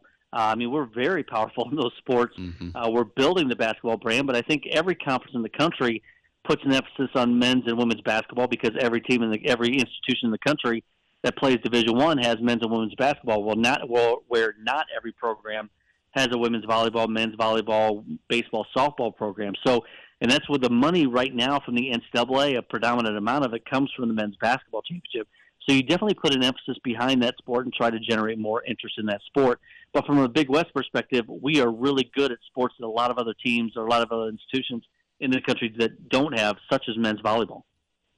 Uh, Commissioner, the last thing I'll ask you: um, Does this, you know, seeing the way kind of the regular season ended, and ultimately um, what the Big West got in the NCAA is, how much does that kind of further the discussion on the conference championship for baseball and, and softball as well at, at the earliest 2025? Is that something that gets a further or at least more enhanced discussion here? Um, I know there's been some rumors about what the format's going to be. Um, where where do we kind of sit with that? Uh, I definitely think a baseball championship will help the Big West. I think that's been uh, an issue that we had uh, this past weekend. Is a lot of uh, the committee members were probably watching games uh, in Indianapolis, watching championship games, whereas the Big West was in a regular season finish. Uh, so there is a lot more emphasis placed, uh, particularly in the selection process. It seems on having a baseball championship. So I'm excited that the Big West will add a baseball championship in 2025.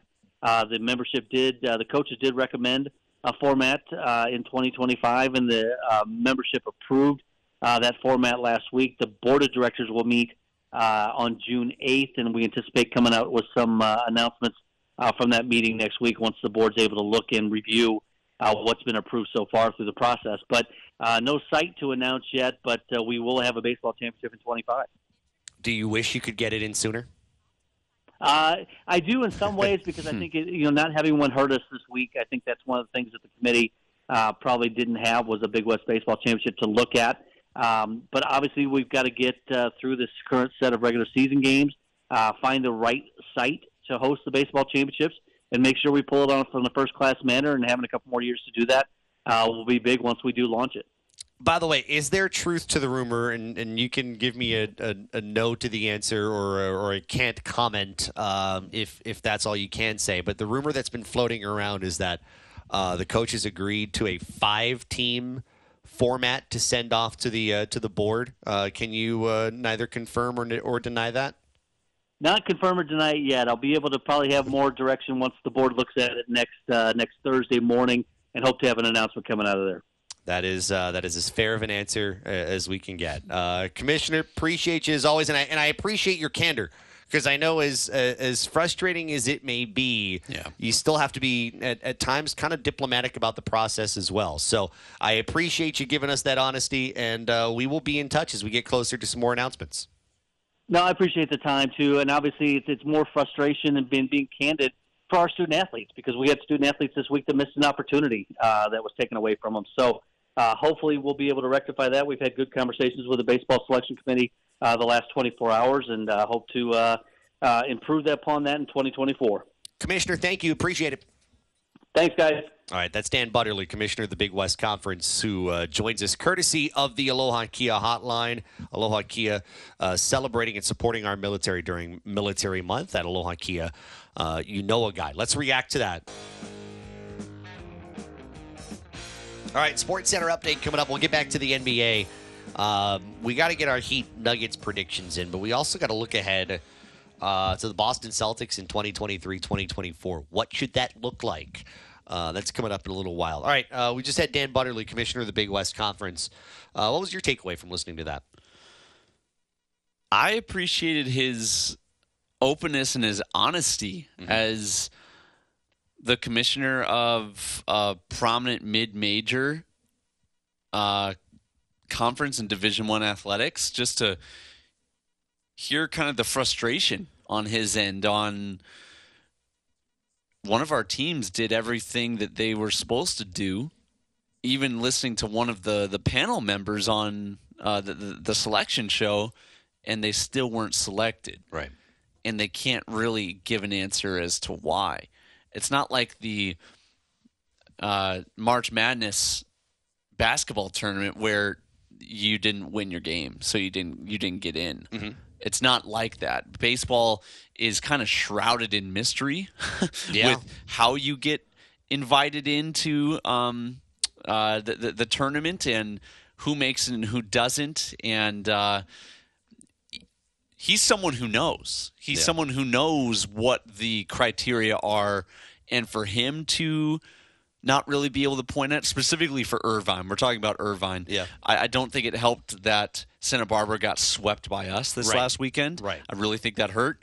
Um, but for Irvine's sake, hearing from him, you know, our student athletes uh, missed an opportunity here. That that that was, uh, although sad, I appreciated that honesty. There's I think an underlying thing that he can't control, and you can't control when you've got teams in your conference that are underperforming. Every conference has them, but every conference can counter that with the tournament. You know, it's been the Big West's fault, frankly, that they haven't had a tournament up until this point and still won't until 2025. So you find yourself as really the only conference that gets stuck with a potential Big West team, a potential NCAA tournament team, having to get stuck playing UC Riverside. And and with the utmost respect to the UC Riverside program, because they did beat Hawaii two out of three times. When you have a, a an RPI that's in the 250s out of 300 some odd schools, and you have to play them in the final weekend, that's really rough luck. Hmm. Um, you know, if there was a way to kind of just game the schedule, and you know, you never know how the season's going to play out, but if you could game the schedule where UC Riverside and UC Davis or UC Riverside and CSU Bakersfield were playing in the last weekend, and you had you know your top teams playing against one another instead of one being saddled with UC Riverside, you take it. Um, you know, UC San Diego, and, you know, that's the other one, having an e- unequal amount of teams. How would that have looked if UC San Diego was eligible for the NCAAs? They won't be for another couple of years, but because they didn't play in the final weekend, there was no chance to look at them because there were no games for them. And with every other conference in conference tournaments, what is what does that say if they're a bubble team with no games? Um, you know, this is and, and and Dan Butterly inherited this, so this is not really on him. This is the Big West's fault for all the years that coaches didn't want it or you know other people didn't want it. This is the conference's own doing. And now it's going to have to wait two more years to have to undo it. And and, and that's disappointing. You know, it, you feel The tournament is what you're referring to. Yes. Yeah. It's disappointing because it could have it, it could have been a, a situation that that would have been rectified. Not like you know, not like I'm sitting here rooting for UC Irvine or rooting for UC Santa Barbara because I'm with you. I wouldn't have put UC Santa Barbara in the field. No. That's my that's my disagreement. UC Santa Barbara looked like a, a, a team that had just felt like it could coast. That was my point a while ago. Yeah. I, I don't think UH would have put 17 runs on the board against Fullerton or Irvine. Right. I mean, Irvine beat them twice. There we go. Shut them out once. Now, from the Paxa Studios in downtown Honolulu, Josh Pacheco and Hunter Hughes. I'm not probably extending uh, Jaylen Brown, not because he's not a terrific player and he can't be a terrific player going forward on another team or even the Celtics. But I'm not giving two players $600 million in total, which is what Jayson Tatum and Jaylen Brown would be making, having played what together in the postseason, like six seasons, six postseasons, and not gotten this done. Not doing that. Off the bench on ESPN Honolulu. That's the big question, Hunter Hughes, is what the Boston Celtics look like in 2023 2024. And we'll spend some time talking about the Miami Heat as they get ready for the Denver Nuggets. We'll do our, uh, our predictions coming up in just a little while. But you hear Michael Wilbon say he wouldn't give Jaylen Brown triple digits or, or at least the kind of money that some people are talking about. You wouldn't commit that much money to both him and uh, Jayson Tatum. Is that is that fair? They both weren't all that impressive in this series. Um, pretty much the whole postseason, Jaylen Brown was not that impressive. Um, that seems extremely steep for two guys that combined for less three pointers than Caleb Martin in the Miami Heat series. Um, man, I I know that it's kind of like quarterbacks, right? If you have if you have a good one, it's just the going rate. Right. That's the cost of doing business in this in this field. Um, if you've got a superstar with like Jayson Tatum and he makes first team All NBA, that's just what it's going to cost to keep him on your team. That's I think that's probably going to be fair. Um, for your Scottie Pippen, that to me is still kind of unproven. Although you know he he's a good player. I don't. Has he made some All Star teams, Jaylen Brown? I don't know if he has or not. Um, I I don't know if he might be your your strongest bargaining chip if you're the Boston Celtics with kind of reworking that starting five. Jaylen Brown. Um, see, this is hard. This is where I think Boston's in a in a really bad situation. By the way, two time All Star is Two-time. is Jaylen Brown. Uh, this past year, he was an All Star. In fact, this is hard. Um, I think what you're missing is the kind of piece that can get you over when Jaylen Brown has a bad night and when Jayson Tatum has a bad night. Because let's face it, everybody's going to have a bad night at some point. Derrick White was all they had yesterday. Yes. Um, but the the fact that you said Derrick White and not Marcus Smart Yep. is actually kind of concerning to me because Marcus Smart, while he's known for his defense, he can shoot. He he, can he can drop points.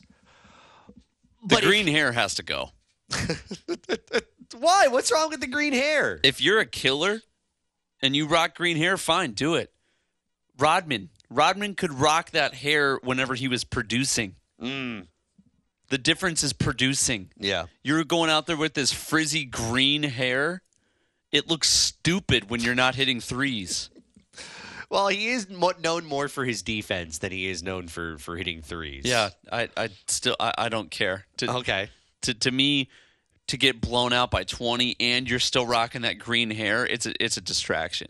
So let's let's use the the Dennis Rodman analogy then. Take Yeah. it from hair to style or hair to to characteristic of a team. Okay. Dennis Rodman, when you think of those years with the Bulls, No. Dennis Rodman was important because he gave you some some some nasty. He gave you some toughness. Um, And that rebounds. it's it's like when you when you create a meal. I don't know. I've been watching Food Network a lot recently. Beat Bobby Flay. Good show. Josh is hungry. No, I got these hot mustard chips right in front of me.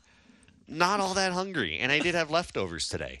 Um, you want to balance your flavors, right? So that you're not, um, you know, if you if you have something that's acidic, that you want to balance that out so that the acid isn't like like like overpowering you. Same thing if it's like overly salty or if it is overly sweet, you might just ruin the whole thing. So finding a way to balance those those flavors out so it's not too extreme hmm. is important. I felt like Dennis Rodman was that. He balanced your stardom. He balanced, I mean, Jordan, in a way, was kind of a finesse player with the way he played the game. You, you had an outside shooter in Steve Kerr. You kind of add that to the finesse. Scottie Pippen, I kind of add that a little bit. And by the way, Scottie Pippen, stop saying that Michael Jordan was a horrible player. Just just shut your mouth. Don't don't don't even do that. Pippen's butthurt that Jordan's son is now dating his ex-wife. Yeah. There's a lot going on here. Scottie yeah. needs to stay off the mic. Yeah, the, the the jealousy is rampant, and That's it right. is- and it is not necessary. But anyway, Dennis Rodman balanced that out with his "I don't care, um, I am tough, no one's going to bully me" attitude. There was there was the you know there was that glue. Marcus Smart, as much as Jaylen Brown and Jayson Tatum can do offensively, Marcus Smart is the personality of that team. But the problem is he is um he's not enough of like that Rodman esque. Yeah. Like he's he's got a a little bit of a temper to him, but I don't think it always translates. Like like go back to Rodman. Rodman didn't care about scoring. No. He you know, he might give you two points, but he'll also give you twenty rebounds. Yes. And he'll block about three to four shots. And he's guarding their best guy. Yes.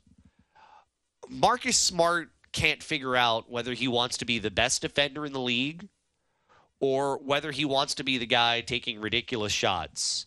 Um, I think of, uh, was it the end of game five, is what I'm thinking of, I think.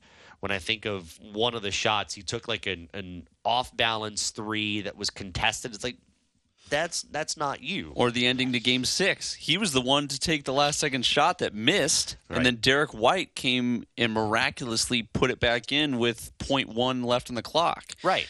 I think of someone actually more like Draymond Green. Okay. Okay. Uh, when Draymond Green is at his best, okay, he's actually a facilitator to come alongside Klay Thompson and Steph Curry. To me, I think that's what Smart needs to be, but he is not. No. And I don't actually know if that's all his fault. With the offense that I've watched in this this past series and a little bit in the 76ers, their only plan was to shoot 3s mm-hmm. And hopefully we, we make enough to beat whoever we're playing. That looked like the only strategy from Boston. Yeah. It's very difficult to facilitate in that type of an environment. See, and and so the problem with Smart, whether it's the offense or it's him, or it's coaching or it's him, Yeah. is he wants to be everything, but he can't. And because of that, he kind of drowns out Tatum and Brown. He takes away at times what they can be. So when he is, because I don't think of Jayson Tatum and Jaylen Brown as the identity of the Boston Celtics. Marcus Smart sticks out too much, um, and and his his sometimes chirpiness Yeah. tends to distract. So to me, I don't mind giving a lot of money to, to, to Brown and Tatum, realizing that they are still not. I don't look at any of them as like, okay, Jordan to Pippen or Pippen to Jordan. I look at them as both Pippens. Mm-hmm. Um, but could there be someone on that? I'm sorry. Eh, but Jayson Tatum really wants to be Jordan, yeah, he does. but doesn't want the responsibility. Eh, yeah, He can pop off and say humbly, I'm the best player in the world, right. And then doesn't want any of the pressure whenever it comes to it. Right. I mean, like, and and, Mark. That's why stay- I'm laughing. And Mark, stay there. We'll get to you in a moment. I want to finish the NBA discussion here. Like, look, maybe there is a facilitator, to your point, that could help Jayson Tatum get to that point where he's closer to being a Jordan type on that team. And I'm not, and, and I'm not comparing him to Michael Jordan, so don't get that thought in your head. A Jordan type and allowing J- uh, Jaylen Brown to be more of that Pippen type. Tatum's supposed to be the dude. Yes, but he's got nobody to help him be that dude. And maybe that's what you need. You need a distributor who is not gonna is not gonna stand out necessarily on his own, but is gonna give you that right mix to allow those two flavors, like we're talking about creating a dish, to allow Brown and Tatum to elevate while you're kind of the base of the dish. I don't know who that is, but I know it's not Marcus Smart. And if there if there is any player I would get rid of, because the first thing I would do is get rid of Joe Mazzulla. Um, I don't think he is the coach for that team. I don't think he's very good with adjustments. I don't I don't think he's any of that. Mazzulla would, would be gone in my book. I, I don't think he can inspire that team. But the next thing I would do is look at Marcus Smart and I would shop him. Um, because I don't, I don't, I don't think he's the right guy. Now, granted, he signed a contract extension, so it's going to be very tough. He's got, I think, three more years on that contract extension. He's going to get eighteen and a half million dollars next year. Nice. It's nice, but if you think Boston's going to win a ring with those three, Some expensive hair dye. uh, Mark wants to get in here on UH baseball real quick. Mark, how are you? Hey, what's up, Josh? Thanks for taking my call. Yeah. Hey, um, good season this year. Um, been listening to you all year. Um, what a fun weekend. Um, I was able to go on Friday night, and that was that was a good game. But I missed the game on Saturday, so but I was listening to you. So, but that was a fun game. Thanks for listening. Any, anyway, um, just uh, I don't know if you touched upon this, but um, two part question. What what um what kind of recruits we got coming in, and also um, is there is there any possibility of us losing guys through the draft this year? Whew, that's a good question. I mean, right now, you know, and I won't go through through all the recruits. Um, just that that's going to be a long list. I know they they are you know highly touting a lot of the guys they have, especially in pitching, which I think could very well um, you know a- affect the rotation. One of those guys, I think he's playing for the uh, Portland Pickles in the off season, and that's a, a, a summer ball group. He's a kid from Japan uh, that is considered one of the uh, you know one of the better pitchers there.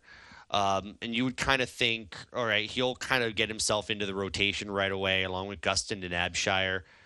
And then you, you also kind of think that you know offensively they're still going to be fine um, you know, with a lot of what they have returning. So, I mean, the I, I look at the recruits as part of the conversation, but I, I also look a little bit more as to, um, you know, what they have coming back that I think is going to be really, really exciting. Uh, that, that I think will will really stand out. So. I, I think there's a lot to that conversation. Itsuki Takemoto is who I'm talking about, by the way, is that um, that uh, that pitcher who's going to pitch in Portland uh, in the summer, and he's ex- I think he's expected to be kind of a, a frontline guy for Hawaii. Um, pitching should turn it around. I, I- think is is the first thing. Now, as to the draft, I haven't really gotten that vibe that the draft could heavily impact Hawaii's recruiting class. Um, I think it, and but what I've been told is there's the potential in a couple years with some of the guys that they've already recruited in a couple of years that the draft could affect that uh, with some of the some of the talent they are recruiting. But right now, it doesn't seem like you know the team's really worried about that at this point. But Sounds good, man. We need we need some we need to learn how to pitch on the road, and we should be okay, right? You uh, you, you'd think so, yeah. Um, I, but I think the bigger thing, and Mark, appreciate your call. Thank you for listening, my friend. Thanks, Mark. I, I think what's bigger is um, just pitching depth. It's it's hard for the, for most of the year pitching with just five guys and trying to win a conference through that. And and they got a little bit better as the year went along, but that's hard to do over a majority of time in a conference when you've got other teams who are much more loaded in conference play that can throw a guy out for an inning and throw another guy out for an inning and throw another guy out for an inning and another guy to get you a couple of outs where you watch conference play and you know whatever you know Gustin and Abshire are done you're you're relying on multiple innings from Giroux multiple innings from Bodendorf multiple innings from Connor Harrison um, and then here and there maybe an inning from Dybel maybe an inning, inning from Rennie um, you saw a bunch of teams that showed a lot more pitching depth than Hawaii had. And again, I mean, to what we said prior, Hawaii was three games out of first with a lack of pitching depth. That's pretty amazing. Um, so, so credit to uh, to Matthew Troop on that. By the way, Portland Pickles, great name for a uh, for a summer league team. Uh, and, and I'm good- not opposed to that. no, not That's at all. fun. Uh, they actually joked on Twitter that they got more. Um, they have more players, or, or I'm sorry, more fans in attendance for a Portland Pickles game than an Oakland A's game. Wow, it's not saying much. But uh, good luck to uh, Nigel Lee Calderon. Dylan Waite will be uh, going into the program. He's a left-hander. Uh, Kevin Ferguson's going to be going to the program. He's a first baseman. And uh, then yeah, Itsuki Takemoto is going to be a part of that as well. So there's there's a couple of guys who will uh, will get some work there in the summer league before they even play a game for the University of Hawaii, which I think is kind of a neat thing. You know, we just had this conversation during the break. We were talking about um, Trader Joe's. We just got a uh, we just got a gift. Thank you, Darren, of uh, Trader Joe's uh, roasted and salted almonds which is uh, really really neat, and I, I appreciate it because uh, last trip I went on, which was to um, uh, North Northridge.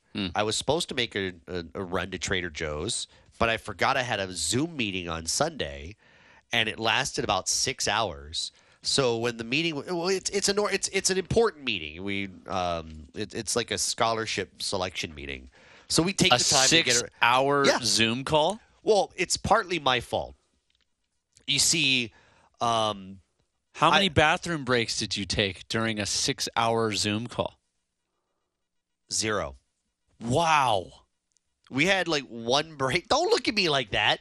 We we had one break for like 15 minutes, but no. The uh, board of regents didn't take that long to select the next athletic director at UH. no, but here, okay, but this is my Wow. fault. This is my fault because prior to the pandemic, we were all meeting in person, and it took a little while because there's a lot of names that you go through and you talk about their credentials and all that stuff, and it, it's a it's an important process. okay. um, it became longer because I started traveling for baseball, and and and this group was kind enough to allow me to continue in the process. But that process included me having to go through Zoom, where and, it became a fully Zoom process. And part of it is the pandemic, part of it is also my fault. So it does take a little bit longer to go through the process, but but six hours if you're carefully going through. Um, I think you're considering like thirty some odd people Okay. for for for these awards. Um, you know, you you want to give each individual the respect it deserves or they deserve, and so yeah, six hours. I made the mistake. I had the wrong day for the meeting. Oof. I thought it was a Saturday. Um, and so I was gonna be, oh, I said to myself, all right, I'm going to go to Trader Joe's on Sunday. As Saturday rolled along, I realized the meeting's not on Saturday, it's on Sunday. And so um, Trader Joe's got thrown out the window on Saturday. Then it got thrown out the window on Sunday. Nobody's fault but my own. Um, so we were just talking about things that we got a gift to Trader Joe's. I had some Quiznos on the road, which there are very few of those now. Yep. Um, even in California, there are very few of those. And we Which were is unfortunate. yeah. Quiznos is bangers. So we were just reminiscing, and I realized I just I'm I'm gonna roll through this because we got like 20 seconds. I was just realizing we um, there's a Quiznos in Kapolei. There's one in the airport that's never open at night, which is a bummer because I always take red eyes. So I'm saying, man, we could use some sandwiches. And, and what does Keegan do? We're talking about Quiznos this entire time, right? And, and what does he yell into the microphone? Subway.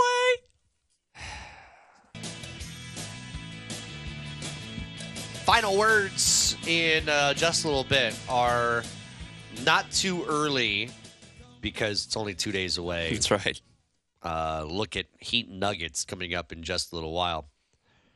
Texter from the 208. Hey, we got to get football conversation in here. Maybe Hunter can help the Raiders. I think they're talking about you, Hunter. I think you are the Hunter that's being referenced in this uh, in this text Okay. maybe you can help the Raiders just tank if Josh McDaniels can keep his job. I would imagine. I mean, Jimmy Garoppolo seems to be hurt, maybe not able to fulfill his contract. Maybe his contract could become null and void. And so now apparently we're looking at you. I don't know who texted that, but what Texter from the 208. what makes you think I'm a tanking quarterback? You don't think I could jump in there and and get some wins and you know turn that franchise around, cars out of there? Well, what if I'm the QB of the future? I, I don't like this thought of yeah, you know, I know of a guy who used to play quarterback. Throw him in there and tank. How long ago did you play in London? Or, or Uh, or France, France in sorry. 2019. Okay, so you've It was got only a- a couple years ago. okay, so you still got it apparently. Of course. so I okay, if we're gonna throw out hypotheticals, I don't like my name being thrown around with tank.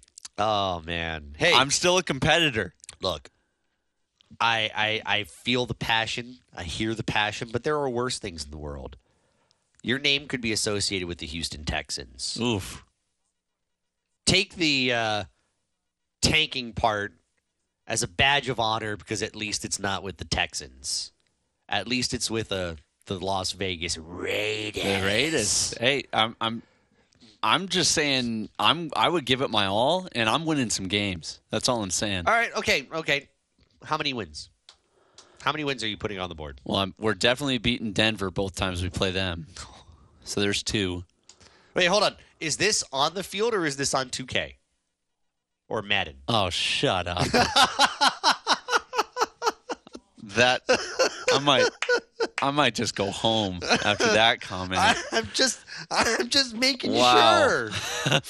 Um, I, I just I just need to get on the same page with you. I'm think I'm just I'm thinking okay, AFC West, we're not we're not beating the Chiefs. That's not happening. Uh Chargers is going to be steep.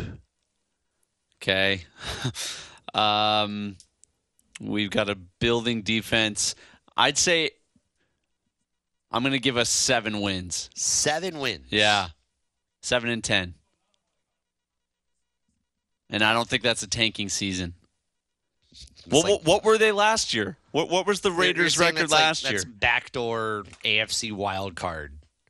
Is is what you're saying? Yeah. I mean, if uh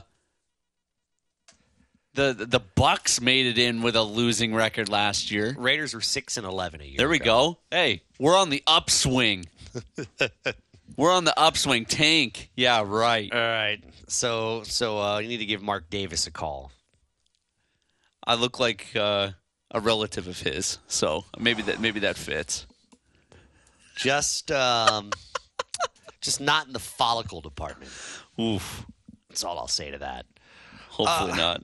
You know, let's uh, let, let's let's transition here. NBA Finals kick off on Thursday. We'll have Game One here on ESPN Honolulu. Uh, Nuggets and Heat. We only have a couple days, and you know what? We we got to make a prediction and just set it right now. Heat Nuggets. Who? How many games? Why? Nuggets in six. Okay. I think the Heat have proven themselves to um, be an incredibly well coached team, uh, a very disciplined team, and they will probably find a way to stop one of the duo of Jokic and Murray. One of the two, probably not both on both on all the nights, which is why I'm giving them the nod in the series. Um, but they will not be swept. Okay. I will go Nuggets in five. And I'll look at it this way. I'm when I look at the Heat, I want to know two things. Can Jimmy Butler be the sole difference maker for winning a game against Denver? And the other one is can Erik Spoelstra Yeah. be a reason for them winning X amount of games against Denver. I will say, I think coaching gives the Heat a game. And that's the one game I'm giving him. As much as I like Jimmy Butler, I don't think he is good enough by himself or even with Bam playing a decently good game um, to beat Denver. I don't know that anybody matches up with Nikola Jokic. Um, he's just that different of a player, and Miami is just not that different of a team. Yeah. Put, put it this way AD was, in my mind, such a better defender than Adebayo. Mm-hmm. Much, much better. And Jokic ate him alive. Yes. Um, I don't want people to get the impression that I, I'm saying it too because of, well, um, you know, Miami had, had Miami doesn't belong here. you No, know, they're an eight no. seed. No, Miami does. They They've- earned their right for the finals. They Absolutely. have. Absolutely. But I think Denver on seven more days rest than what Miami's going to have. On I mean, really the best team in the NBA for the majority of the year, not just in the playoffs. I think it's going to kind of come to fruition here that they're going to get to show it. I think on this stage, um, Erik Spoelstra may be a better coach Yep. than Michael Malone, although I think it's close. Uh, um, coach Malone's done a really nice job, but I don't think he can overcome just the star power of Jokic and Murray and KCP and and, And so on, Porter. and, and Porter.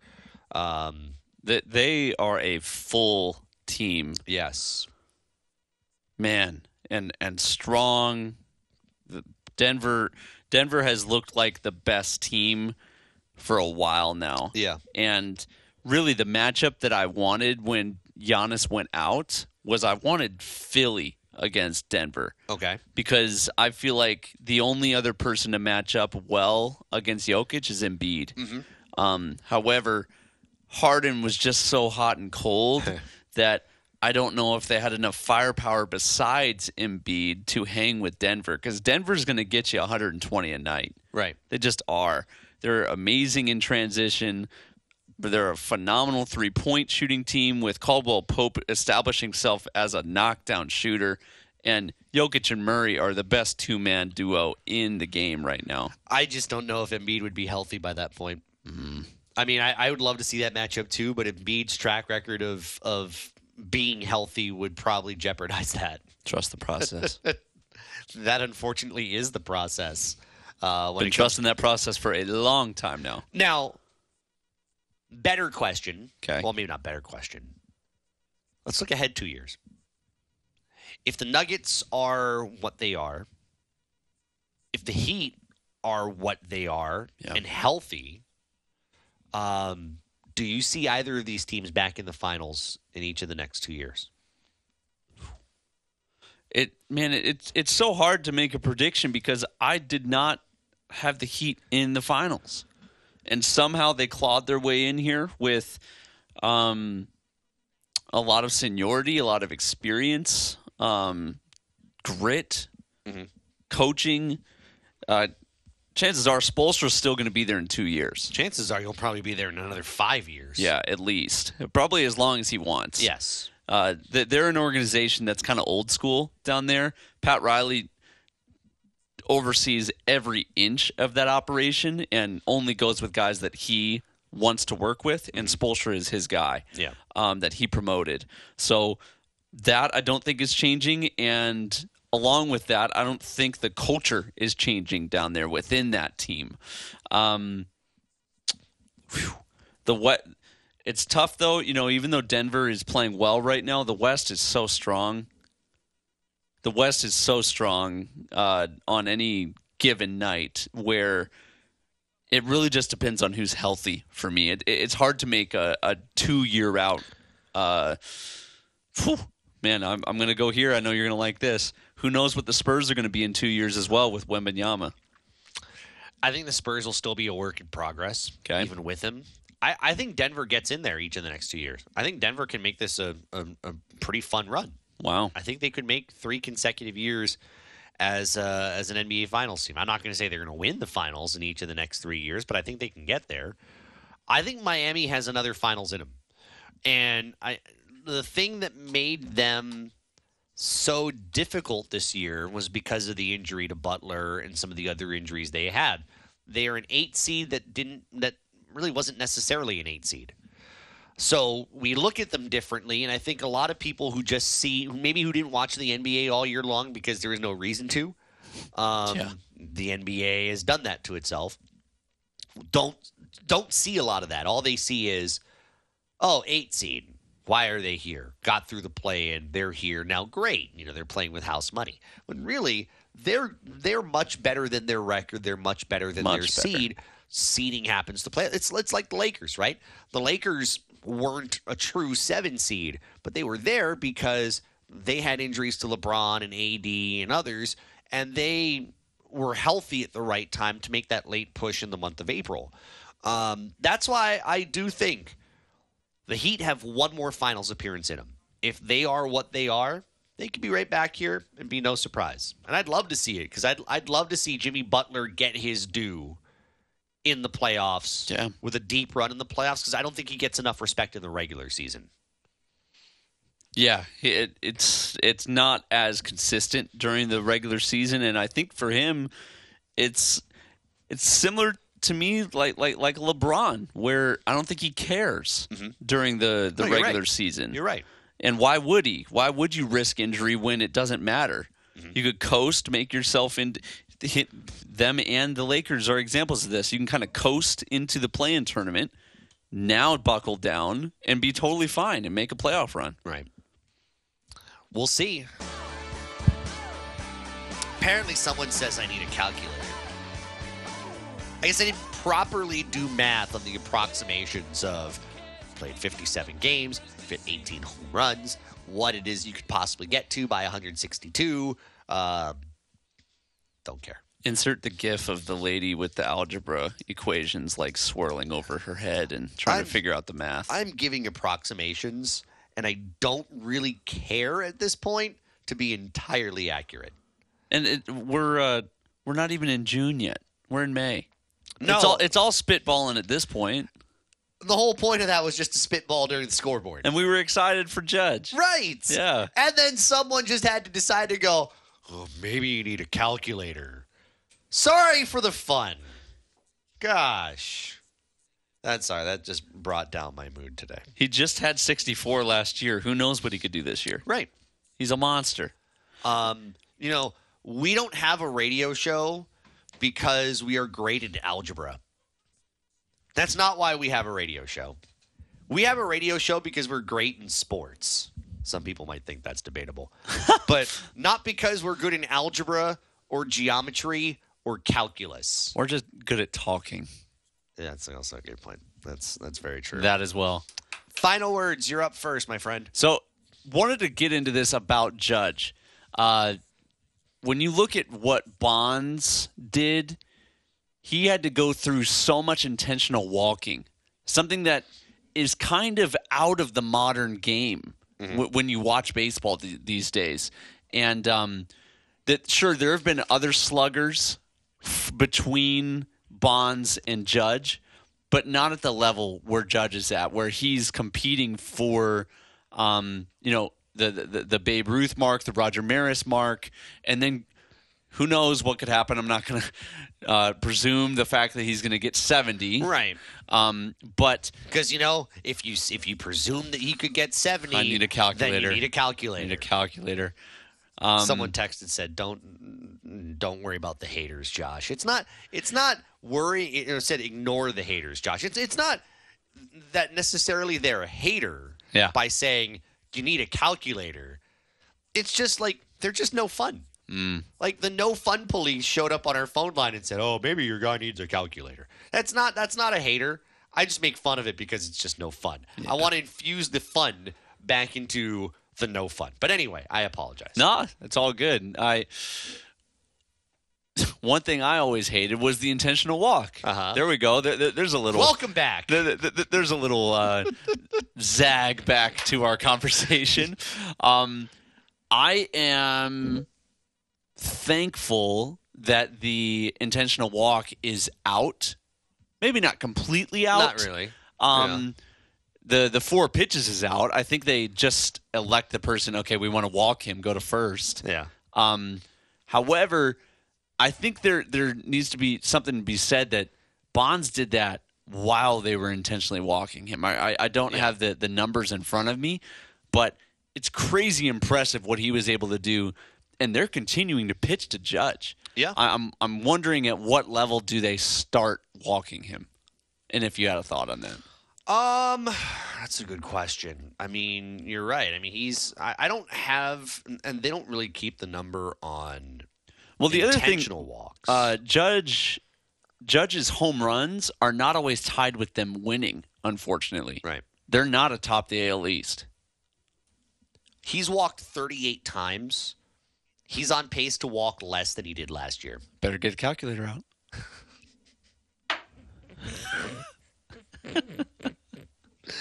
38 times three, maybe add one That's- more that's pretty steep. Josh. We're gonna need to uh, one four, make- make sure these are accurate. and he walked a total of 100. Uh, actually, no, I take that back. I better have taken out the calculator. Walked. Uh, no, no, that's right. He walked. No, he walked 111 times. He's actually on pace to walk as many times as he did this year as last. Wow. Gosh. I did that to myself. Actually, here, here's the number. This, this is the number you want. He was intentionally walked 19 times a year ago. That is not a lot. You want to know how many this year? How much? Take a guess. Six. Less. Wow. He's only been intentionally walked three times this year. Wow. In 196 plate appearances. Because baseball is all about stats and um, percentages. I, I know they have the data on him, Mm-hmm. so that's intriguing to me. Yeah. And, you know, that number probably would be a little bit more of at bats in which they purposely were pitching to him, but not truly pitching to him. So there's there's that too. Um, part of that, I think, is when you're in a lineup that has so many good offensive threats that you have to pitch to them. Hmm. You can't, and, and that's why the Yankee lineup can be so dangerous because you can't necessarily just pitch around him or intentionally walk him. You do have to challenge him sometimes, and you have to pay the price to challenge him sometimes. But when Aaron Boone puts together the right lineup and that right lineup is stacked together and hits, Judge can be great. Oh, absolutely. Um, Not much you can do. yeah. Um, I have two last words. Actually, I well, I don't know if I'll get my last word in. I, I did want to get this from Scott. How many times do you think Aaron Judge gets tested once a week? At least. You think he does? Oh, yeah. I don't think he does. I don't think he gets tested once a week. I think maybe he gets tested once a month. I don't think Major you'd League, be surprised, man. I don't know that Major League Baseball's that stringent on it. I think they are. Okay. And we just don't hear about it. Mm, which would be a good sign, which means that he's not flunking tests. Uh, my final word was going to be on UH baseball, but I would need more time. So my final word is on these hot mustard chips that we have here in studio. I just happened to see this downstairs. Um, they had a flavor last week, which was tangy ketchup. Um, I don't know why; it just looked weird, so I bought it. Doritos hot mustard flavored chips. Uh, we have both had it. In five seconds, your thoughts? Three out of ten. Woo. Um, I would actually say this is a surprising five and a half. Wow. It's like putting that hot mustard powder in shoyu, mixing it, and then dipping sashimi in it.